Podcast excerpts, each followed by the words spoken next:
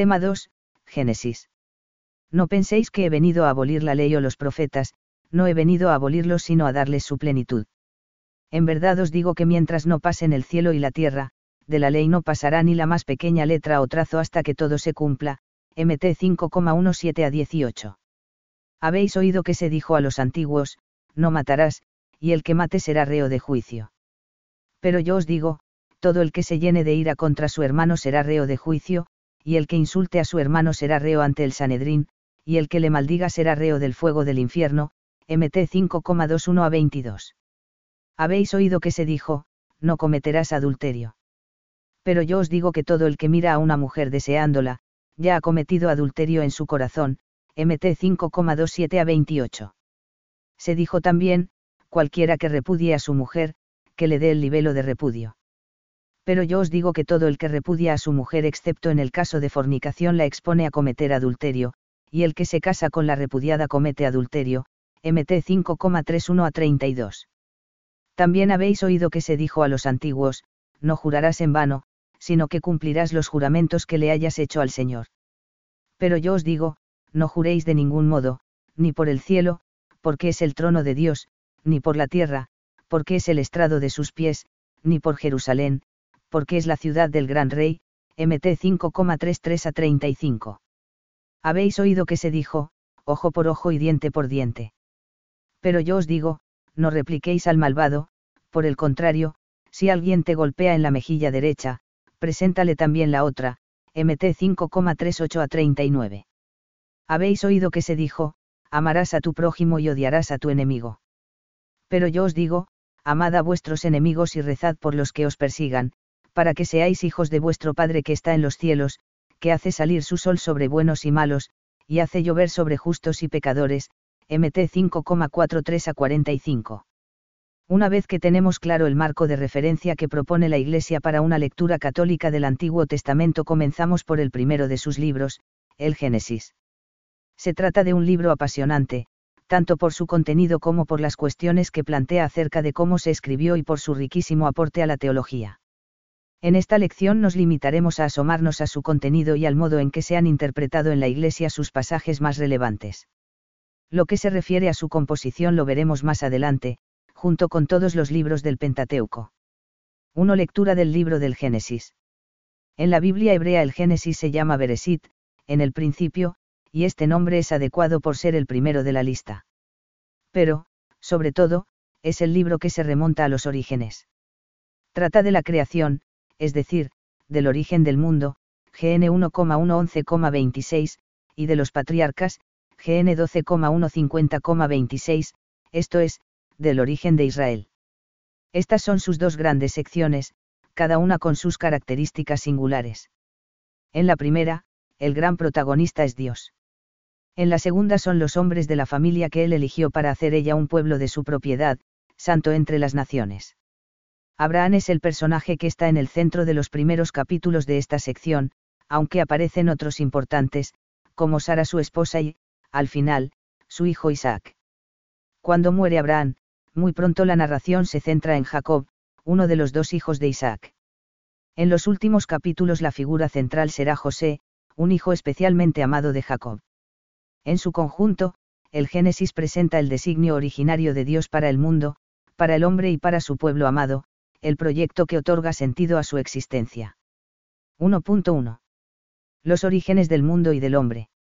Cuando se comienza a leer el Génesis, lo primero que uno se encuentra es un pasaje solemne y perfectamente estructurado, donde se explican los orígenes del mundo y del hombre como obra de un único Dios que, mediante su palabra, crea todo cuanto existe y comprueba, desde el primer instante, que se trata de algo bueno, GN 1,12,4a. Durante los 3 primeros días Dios fue creando los elementos que marcan unos límites en el caos primitivo y establecen un espacio ordenado. La luz, que es separada de las tinieblas, para que haya día y noche. El firmamento o cielo, que separa las aguas de arriba y de abajo. Cuando las aguas de abajo se reúnen, aparecen los mares y la tierra, y en la tierra crecen las plantas. El 4º día fueron creados los cuerpos celestes para separar y poner orden en el tiempo, así como para fijar el calendario de las fiestas. En ese marco espacio-temporal recién creado, Dios irá poniendo a los seres vivos en los días siguientes. El día quinto, puebla los aires con las aves y las aguas con cetáceos y peces. El día sexto, llena la tierra de animales salvajes, reptiles y ganado, y culmina su obra con la creación del ser humano a su imagen y semejanza. El hombre y la mujer reciben la bendición de la fecundidad, para que tengan una gran descendencia, y se les otorga el dominio sobre animales y plantas, sobre todo cuanto hay en la tierra. Por último, se señala una vez más, y de modo más solemne, que vio Dios todo lo que había hecho, y he aquí que era muy bueno. GN 1,31. El séptimo día, Dios descansó, cf. GN 2,2. El primer gran relato del Génesis se cierra con cierta solemnidad: estos fueron los orígenes del cielo y de la tierra al ser creados, GN 2,4a.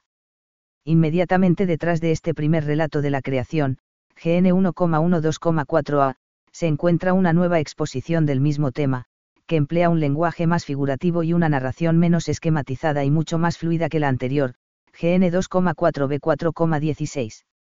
Se dice que el Señor hizo. En este relato no se utiliza la palabra creó al hombre y a la mujer, y los situó en el jardín del Edén, donde les impuso el mandato de no comer del árbol de la ciencia del bien y del mal. Sin embargo, la serpiente sedujo a la mujer, y ésta comió de su fruto, y lo dio de comer al hombre. Como consecuencia de su desobediencia, el Señor los expulsó del Edén, pero no obstante, desde el comienzo les abrió una esperanza de salvación. La primera pareja humana engendró hijos e hijas, que pronto sufrieron las consecuencias del desorden introducido por el pecado. Caín mató a Abel. Por último se habla de Caín y de sus descendientes, así como de la estirpe de Set.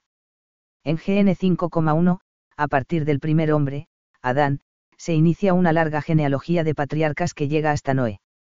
A medida que discurre el tiempo, el desorden introducido en la humanidad por el pecado se hace cada vez mayor, hasta el extremo de que al Señor le pesó el haber hecho al hombre, GN 5,168. Al cabo de varias generaciones, en tiempos de Noé, se dice que la tierra se había corrompido, y que Dios decidió llevar a cabo un exterminio, del que solo se salvarían Noé y su familia, con algunas parejas de animales de todas las especies, GN 698,22. Dios le manda construir un arca, y Noé la hace.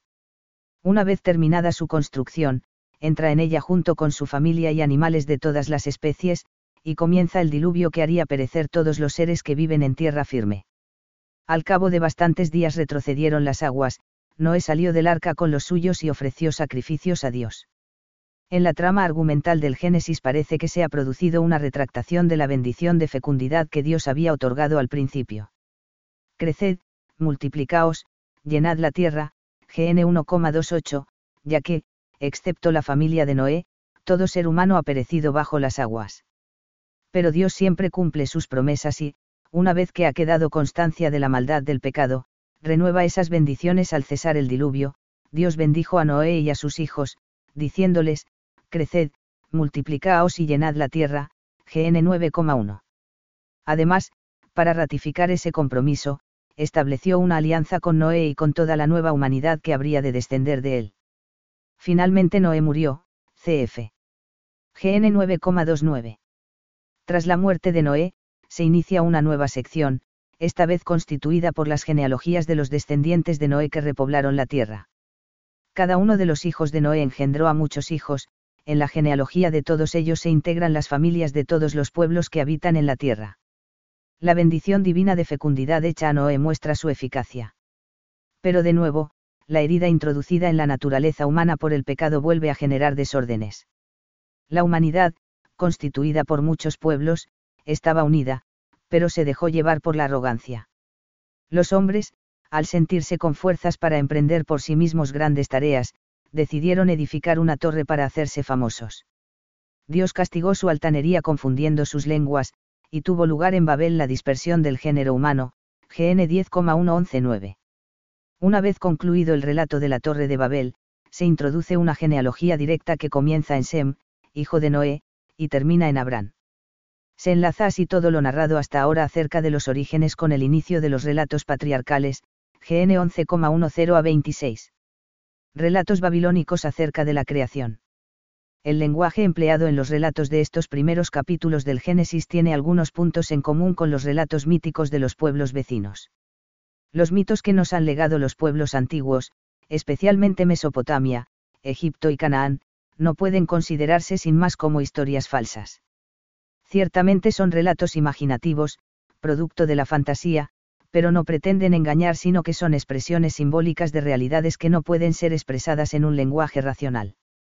Ya hablaremos más adelante de este y otros modos de expresión que eran de uso común en el Próximo Oriente Antiguo y que son empleados en la Biblia, aunque de un modo singular y al servicio de la transmisión de unas verdades reveladas por Dios. Para hacernos cargo de las similitudes y diferencias, puede ser útil leer algunos párrafos de un poema babilónico muy antiguo, denominado Enuma Elis por sus primeras palabras, compuesto entre los siglos 23 y XXAC, que contiene un hermoso mito sobre la creación de los hombres, que comienza así.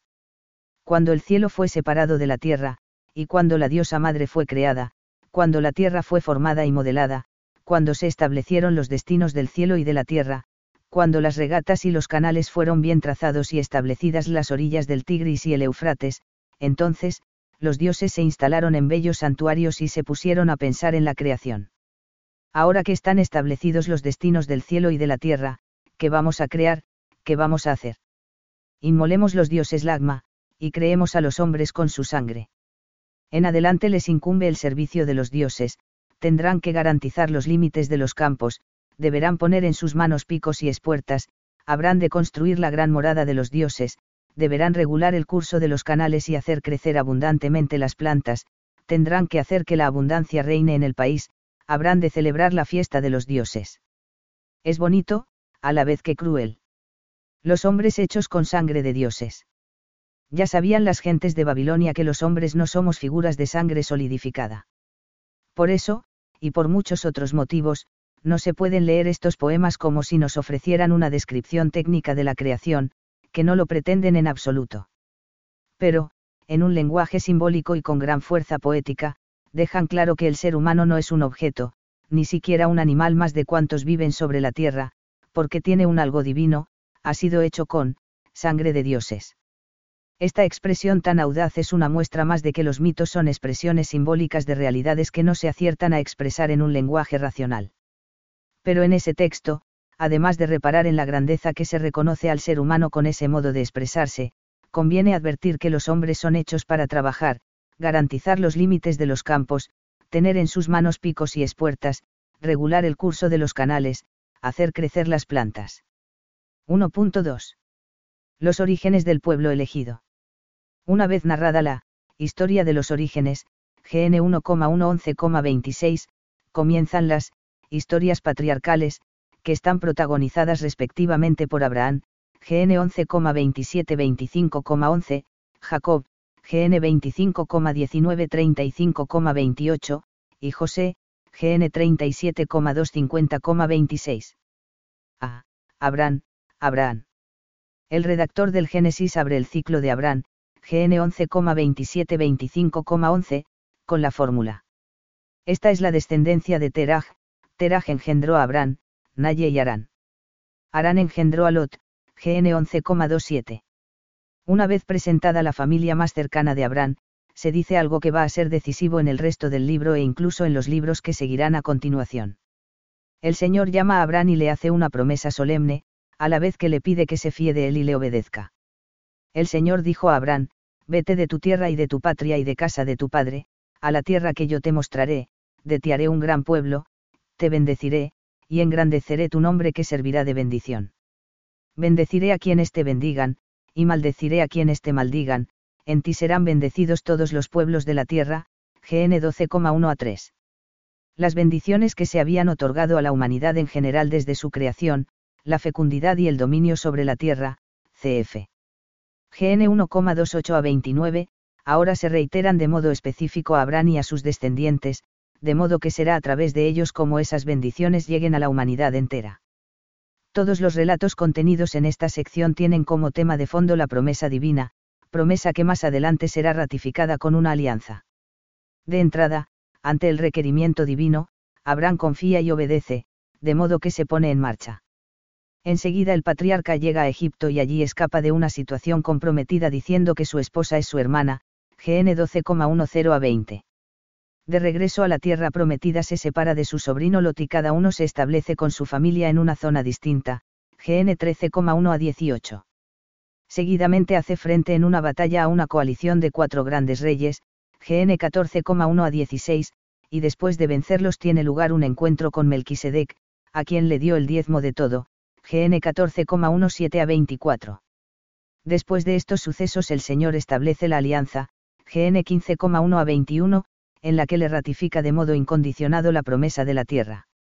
Aquel día el Señor estableció una alianza con Abraham, diciéndole, a tu descendencia daré esta tierra, desde el río de Egipto, hasta el gran río, el río Eufrates, GN 15,18. Como Abraham era avanzado en días y su mujer era estéril, ésta decidió entregarle a su esclava Agar para que le diera descendencia, de ella nacería Ismael, GN 16,1 a 16. Seguidamente Dios le renueva su alianza, GN 17,1 a 8, esta vez ratificando en primer lugar la promesa de una descendencia numerosa. Esta es mi alianza contigo, serás padre de multitud de pueblos. No te llamarás más Abraham, sino que tu nombre será Abraham, porque te he constituido padre de multitud de pueblos. Te multiplicaré enormemente, haré que salgan pueblos de ti, y nacerán de ti reyes. Mantendré mi alianza contigo y con tu descendencia futura de generación en generación, como alianza perpetua, para ser yo tu Dios y el de tu descendencia futura. Te daré a ti y a tu descendencia futura la tierra en que peregrinas, toda la tierra de Canaán, como propiedad perpetua, y seré su Dios, GN 17,4 a 8. A continuación, tiene lugar el mandato de la circuncisión que es obedecido por Abraham como señal de la alianza, y la promesa de que su esposa Sara le dará un hijo, GN 17,9 a 27. Hasta aquí, Dios ha hecho sus promesas, Abraham se ha fiado de su palabra y ha abandonado su residencia en Caldea, donde su familia estaba asentada, para ir a la tierra que el Señor le ha prometido.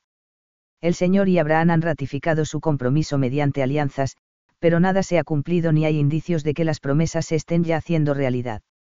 Llega por fin el tiempo en que se comenzará a vislumbrar el cumplimiento de las promesas.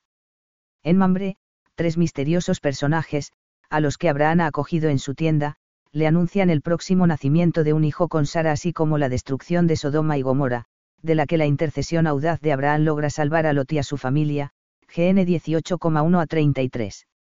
Cuando Lot y sus 2 hijas han escapado, cada una de ellas yace con su padre, después de emborracharlo, de ellas nacerían los moabitas y los ammonitas, GN 19,1 a 38. Mientras tanto, Abraham se traslada a Gerar, donde de nuevo recurre a la estratagema de presentar a su mujer como hermana para evitar peligros, GN 20,1 a 18. Finalmente, nace Isaac, el hijo de Sara, y al poco tiempo Abraham expulsó a Agar con su hijo Ismael, y se dirigió a Berseba, GN 21,1 a 21. Cuando parecía que empezaba a vislumbrarse en Isaac el comienzo del cumplimiento de las promesas divinas, Dios pide a su padre que se lo ofrezca en sacrificio. Abraham obedece, pero es detenido en el último instante antes de darle muerte, una vez que ha probado su fidelidad, GN 22,1 a 19. Llega, después, el momento de la muerte de Sara. Abraham compró a Efrón el hitita un campo en Macpelá, donde había una cueva en la que pudo enterrar a su esposa. Se comienza a incoar así, con la posesión de ese terreno, la promesa de la tierra que el Señor le había hecho, GN 23,1 a 20. Inmediatamente después, Isaac se casa con Rebeca, GN 24,1 a 67. A partir de aquí también se vislumbra que el cumplimiento de la promesa de una descendencia numerosa es posible, aunque de momento solo queda abierta la puerta de la esperanza. Por último, Abraham murió y fue sepultado junto a Sara, su mujer, 25,1 a 11. Una vez concluido el extenso relato de la historia de Abraham, se abre una breve sección en la que se habla de la descendencia de Ismael, hijo de Abraham y de la esclava Agar, GN 25,12 a 18. B. Jacob, Israel. Una vez terminada la genealogía de los descendientes de Ismael, comienza la narración de los acontecimientos ligados a la línea genealógica derivada de Isaac, el hijo de Abraham según la promesa divina. Si en la historia de Abraham el patriarca era el gran protagonista de los relatos, ahora Isaac se mantendrá en un segundo plano porque su hijo Jacob asumirá desde el primer momento el papel más destacado. De hecho, este nuevo ciclo narrativo, GN 25,19-35,28, se inicia con el nacimiento de Esaú y Jacob, gemelos, hijos de Isaac y Rebeca, GN 25,19 a 26. El primogénito de Isaac es Esaú, pero vendió su primogenitura a Jacob, GN 25,27 a 34, y será Jacob quien realmente herede las promesas hechas a su padre. Siguen algunos episodios que tienen como protagonistas a Isaac y Abimelech, rey de Gerar, GN 26,1 a 35, en uno de ellos se repite el ya conocido engaño de presentar a su mujer como si fuera su hermana. Cuando Isaac es anciano se dispone a dar la bendición a su primogénito, pero mediante una simulación, y con la complicidad de su madre, Jacob logra suplantar a Esaú en la bendición paterna, GN 27,1 a 46. Tras recibir la bendición paterna, Jacob se dirige a Padam Aram. En el camino, al pernoctar en Betel, tiene el sueño de una escalera que une el cielo y la tierra, manifestando simbólicamente la accesibilidad de Dios y su cercanía. Allí el Señor le ratifica la continuidad de las promesas hechas a sus padres y Jacob hace un voto a Dios en aquel lugar, al que denomina Betel, GN 28,16 a 22. Llegado a casa de su tío Labán, contrae matrimonio con Lía y Raquel y goza de unos años de prosperidad, GN 29,130,43. Un día Jacob escapa con su familia de casa de Labán llevándose los dioses domésticos. Labán se entera del robo de que ha sido objeto y da alcance a Jacob en el camino. Finalmente, después de dialogar, llegaron a un acuerdo y establecieron un tratado, GN 31,1 a 54. En su regreso hasta la casa de su padre se suceden varios acontecimientos. El más significativo es su lucha durante toda la noche con un personaje misterioso, que tras preguntarle cómo se llamaba le cambia el nombre, con una explicación también cargada de misterio. Ya no te llamarás más Jacob, sino Israel, porque has luchado con Dios y con hombres, y has podido, GN 32,29. De regreso, se encuentra con su hermano Esaú, GN 33,1 a 20, algunos de sus hijos tienen problemas con los habitantes de Siquén, GN 34,1 a 31, y se dirige de nuevo a Betel, GN 35,1 a 15. Tras la narración de la muerte de Raquel y el incesto de Rubén, el texto hace un recuento de los 12 hijos de Jacob. Por último se narra la muerte de Isaac, su padre, GN 35,16 a 29. Llegado ese momento, se aprovecha para dejar constancia de la descendencia de Esaú, primer hijo de Isaac, antes de que éste desaparezca por completo de la escena narrativa del Génesis. C. José. A partir de este momento la figura de José, hijo de Jacob y Rebeca, se convertirá en el protagonista de todo lo que sigue hasta el final del Génesis, GN 37,250,26. Jacob amaba con especial predilección a José, por lo que sus hermanos, arrastrados por la envidia, lo vendieron a unos mercaderes madianitas que se dirigían a Egipto, GN 37,2 a 36.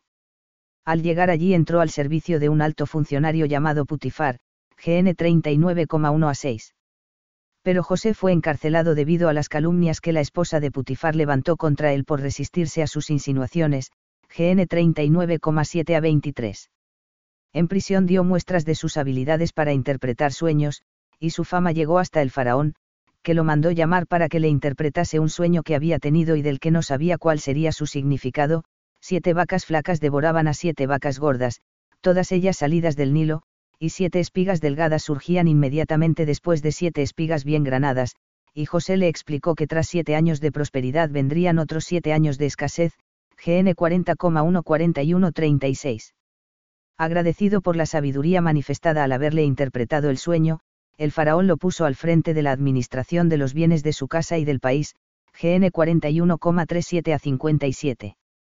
Poco después, los hijos de Jacob bajaron a Egipto a comprar grano, debido a que hubo una gran escasez en la tierra de Canaán, y allí se encontraron a José en su alto cargo, GN 42,1-44,34. Ellos no lo reconocieron hasta que él se les dio a conocer, e invitó a Jacob y a los suyos a que se instalasen en Egipto para participar de su prosperidad, GN 45,1 a 28. Jacob y sus hijos con sus familias se establecieron en la tierra de Gosén, donde Jacob murió después de haberlos bendecido, GN 46,150,14. Finalmente también murió José, tras haber anunciado que sus descendientes regresarían a la tierra prometida a Abraham, Isaac y Jacob, GN 50,15 a 26. De este modo, se cierra el libro del Génesis, con una conclusión abierta hacia el futuro. El trasfondo cultural de los relatos patriarcales.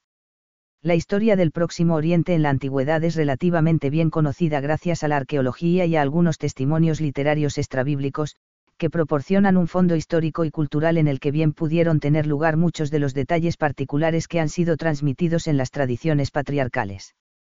En los archivos descubiertos en Nuzi, una ciudad situada al sureste de Nínive, se encontraron unas tablillas que ilustran algunos aspectos de la vida de los patriarcas.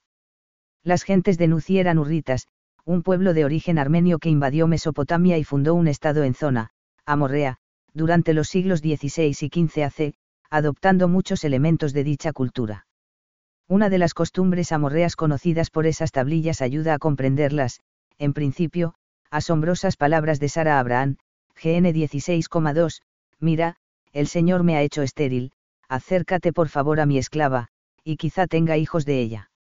Pues bien, en una de esas tablillas se alude a que el matrimonio tenía como fin engendrar hijos, hasta el punto de que si la esposa no podía, debía suplir esta deficiencia ofreciendo una esclava al marido para que engendrara en su lugar. También las tribus que reconocían a Jacob como epónimo de su clan conservaban tradiciones muy antiguas con detalles anecdóticos iluminados por los hallazgos arqueológicos. Por ejemplo, en las tablillas de Nuzi se refleja el hecho de que las bendiciones orales y las últimas voluntades eran tenidas como algo muy serio y se consideraban irrevocables. Esto puede explicar por qué Isaac no cambia su bendición sobre Jacob, incluso una vez descubierto el engaño del que había sido objeto. Según los textos de Nuzi, la posesión de los terafim familiares, estatuillas de dioses domésticos, era de la mayor importancia, no solo garantizaban una vida próspera, sino que aseguraban a su poseedor la recepción de la herencia.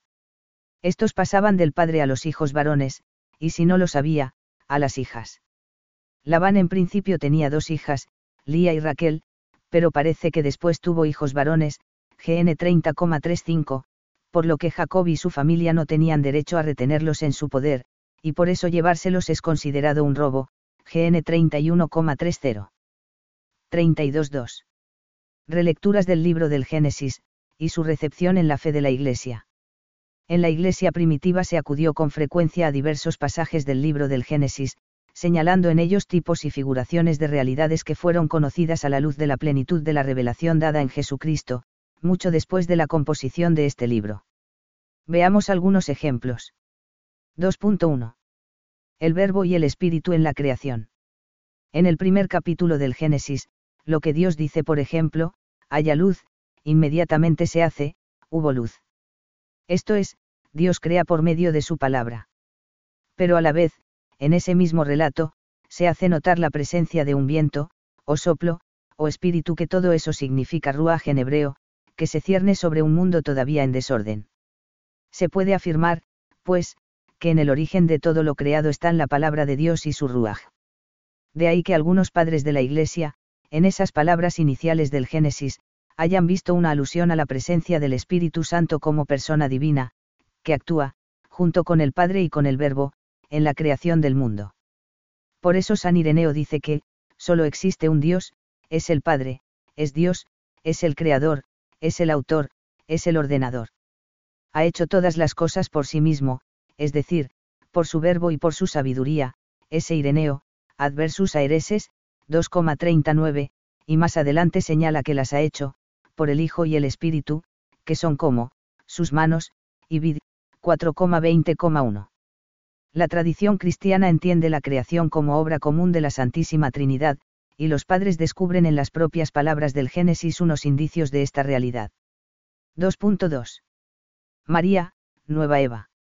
El paralelismo antitético que se establece en el Nuevo Testamento entre Cristo y Adán tiene diversas manifestaciones concretas, que se pueden extender a otros detalles de los relatos de la creación. La obediencia de Cristo restaura la desobediencia de Adán, el árbol de la cruz donde tuvo lugar la redención contrasta con el árbol de la ciencia del bien y del mal de donde procede el pecado, e incluso María, la madre de Jesús, es la nueva Eva. María es verdaderamente, madre de todos los vivientes, cf. GN 3,20, porque es madre de los que participan mediante la gracia en la vida divina, mientras que Eva había llegado a ser la madre de los que han muerto por el pecado. En esta línea, la literatura cristiana presta una gran atención a las palabras que el Génesis, después del pecado, pone en boca del Señor, dirigiéndose a la serpiente, antes de expulsar a Adán y Eva del jardín del Edén. Pondré enemistad entre ti y la mujer, entre tu linaje y el suyo, él te herirá en la cabeza, mientras tú le herirás en el talón, GN 3,15. Este pasaje ha sido llamado protoevangelio, ya que es el primer anuncio de un combate entre la serpiente y el linaje de la mujer, y de la victoria final de un descendiente de ésta. 2.3. El arca de Noé y el bautismo. Otro episodio que reclamó una particular atención en las primeras lecturas cristianas del Génesis fue el del diluvio. El arca de Noé, en la que encontraron su salvación los que iban en ella, mientras que perecieron ahogados todos los demás hombres y animales de la tierra, es vista como figura del bautismo, CF 1P 3,20 a 21, que abre las puertas de la Iglesia, sacramento universal de salvación. Noé y su familia son una prefiguración de los bautizados. Al final del diluvio, la paloma soltada por Noé vuelve con una rama tierna de olivo en el pico, signo de que la tierra es habitable de nuevo, CF. GN 8, 8 a 12. Cuando Jesús eil del agua de su bautismo, el Espíritu Santo, en forma de paloma, baja y se posa sobre él, CF. MT 3, 16 y par, San Cirilo de Jerusalén, Catechesis 17,7. De ese modo se entiende que el Espíritu desciende y reposa en el corazón purificado de los bautizados. 2.4. El sacrificio de Abraham. A la luz del Nuevo Testamento, la narración del sacrificio de Abraham e Isaac se comprende como una alegoría del sacrificio de Jesús en la cruz, la generosidad de Abraham, dispuesto a sacrificar a su único hijo, el amado, CF. GN 22,2, prefiguraba la magnanimidad de Dios, que tanto amó al mundo que le entregó a su Hijo unigénito, para que todo el que cree en él no perezca, sino que tenga vida eterna, en 3,16. 34. La entrega de Isaac evoca la plena disponibilidad de Cristo, que aceptó plenamente ser entregado a la muerte, CF. Orígenes, homilía sobre el Génesis 10,5 y San Ambrosio, de Isaac 6 y 7. Como Isaac cargaba con la leña para el sacrificio, Jesús cargó con el leño de la cruz donde entregaría su vida, CF. En 19,17. La respuesta de Abraham a la pregunta de Isaac resultaba profética: Dios proveerá el cordero para el sacrificio, GN 22,8, pues esa víctima del sacrificio redentor es él, cordero de Dios que quita el pecado del mundo, GN 1,29. Con el sacrificio de Jesús se hace posible que la mediación sacerdotal del pueblo nacido de Abraham fuera eficaz ante todas las naciones, de modo que la bendición de Abraham llegase a los gentiles en Cristo Jesús, GI 3,14a.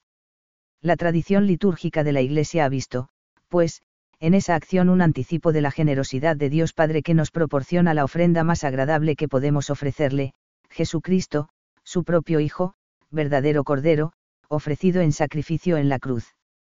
Así lo reconoce al proclamar la plegaria eucarística y: te ofrecemos, Dios de gloria y majestad, de los mismos bienes que nos has dado, el sacrificio puro, inmaculado y santo. 2.5. Sacerdote según el orden de Melquisedec. En el Nuevo Testamento, la misteriosa figura sacerdotal de Melquisedec, CF. GN 14,18 a 20, es presentada como tipo del sacerdocio de Cristo, ya que Jesús, aunque no pertenece a la familia de Aarón, es realmente sacerdote.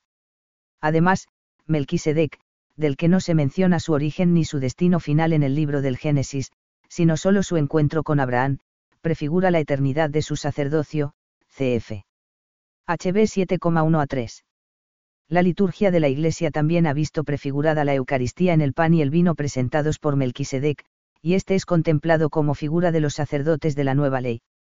Por eso, en la plegaria eucarística y se pide a Dios Padre: dirige tu mirada serena y bondadosa sobre esta ofrenda, acéptala, como aceptaste los dones del justo Abel, el sacrificio de Abraham, nuestro Padre en la fe, y la oblación pura de tu sumo sacerdote Melquisedec.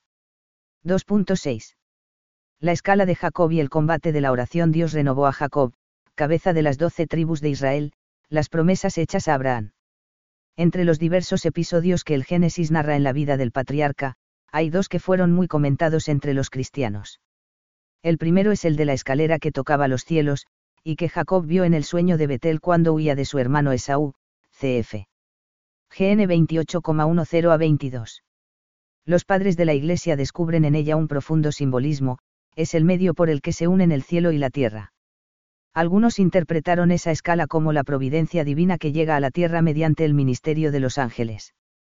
Otros, en cambio, vieron en la escala un signo de la encarnación de Cristo en la estirpe de Jacob, pues es entonces, efectivamente, cuando se unen lo divino y lo humano, al ser Cristo verdadero Dios y verdadero hombre. En el Evangelio de San Juan, el sueño de Jacob se ve cumplido en la glorificación de Jesucristo a través de su muerte en la cruz. En verdad os digo que veréis el cielo abierto y los ángeles de Dios subir y bajar sobre el Hijo del Hombre, Gen 1,51. De ahí que otros comentaristas consideren que la escala que vio Jacob representa la cruz por la que Cristo, y los cristianos, alcanzan la gloria del cielo. El segundo pasaje que ha reclamado una mayor atención, de entre los protagonizados por Jacob, es el de su lucha, durante toda una noche, con un personaje misterioso que se niega a revelarle su nombre, pero que lo bendice antes de dejarle, al amanecer, cf. Gen 32,25 a 31. El carácter misterioso del personaje que lucha con Jacob ha hecho que se le hayan dado diversas interpretaciones en la tradición cristiana. Algunos santos padres, como San Jerónimo y San Agustín, entendieron que se trataba de un ángel bueno, ya que esta es la forma más frecuente de revelarse Dios en el Antiguo Testamento. Orígenes, por el contrario, pensó que se trataba de un ángel malo, el demonio.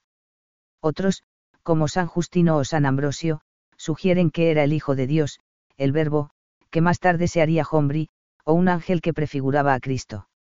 También ha sido entendida aquella lucha en un sentido espiritual, como tipo de la lucha interior y de la eficacia de la oración, que vence al mismo Dios, cf. SB 10,12. 2.7. José, vendido por unas monedas de plata.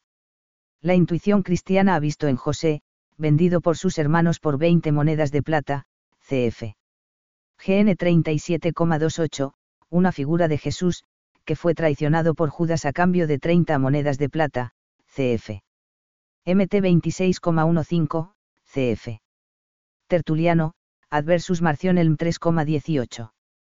Además, en las palabras que dirige a sus hermanos cuando se les da a conocer en Egipto, se ha observado que Dios, en su providencia todopoderosa, puede sacar un bien de las consecuencias de un mal, incluso moral, causado por sus criaturas. No me enviasteis, por tanto, vosotros aquí, sino Dios. Vosotros planeasteis el mal contra mí, pero Dios lo planeó para el bien, para hacer, tal como hoy ocurre, que viviera un pueblo numeroso, Gen 45,8, 50,20. Los cristianos comprenderían perfectamente esas palabras, ya que del mayor mal moral que se hace omitido jamás, el rechazo y la muerte del Hijo de Dios, causado por los pecados de todos los hombres, Dios, por la superabundancia de su gracia, cf. RM 5, 20, sacó el mayor de los bienes, la glorificación de Cristo y nuestra redención. A partir del convencimiento de que las realidades, instituciones y personajes del Antiguo Testamento prefiguran y anuncian a los del Nuevo, no solo se descubre en José un anuncio anticipado de Cristo, sino que, quizá por razón del nombre, se le ha comparado también con San José, el esposo de la Virgen María. Así lo hace, por ejemplo, San Bernardo en una hermosa homilía. Aquel José vendido a causa de la envidia de sus hermanos y conducido a Egipto, prefiguraba que Cristo sería vendido. Este otro José, huyendo de la envidia de Herodes, llevó a Cristo a Egipto. Aquel por fidelidad a su Señor no quiso unirse a la mujer, este, reconociendo virgen a su esposa, madre de su Señor, y guardando continencia, la custodió fielmente. A aquel se le dio el entender los misterios de los sueños, a este se le ha concedido ser conocedor y partícipe de los sacramentos celestiales. Aquel guardó trigo, no para sí, sino para todo el pueblo, este recibió el encargo de cuidar el pan vivo que baja del cielo, tanto para sí mismo, como para todo el mundo, Homiliae Super Missus Est 2,16.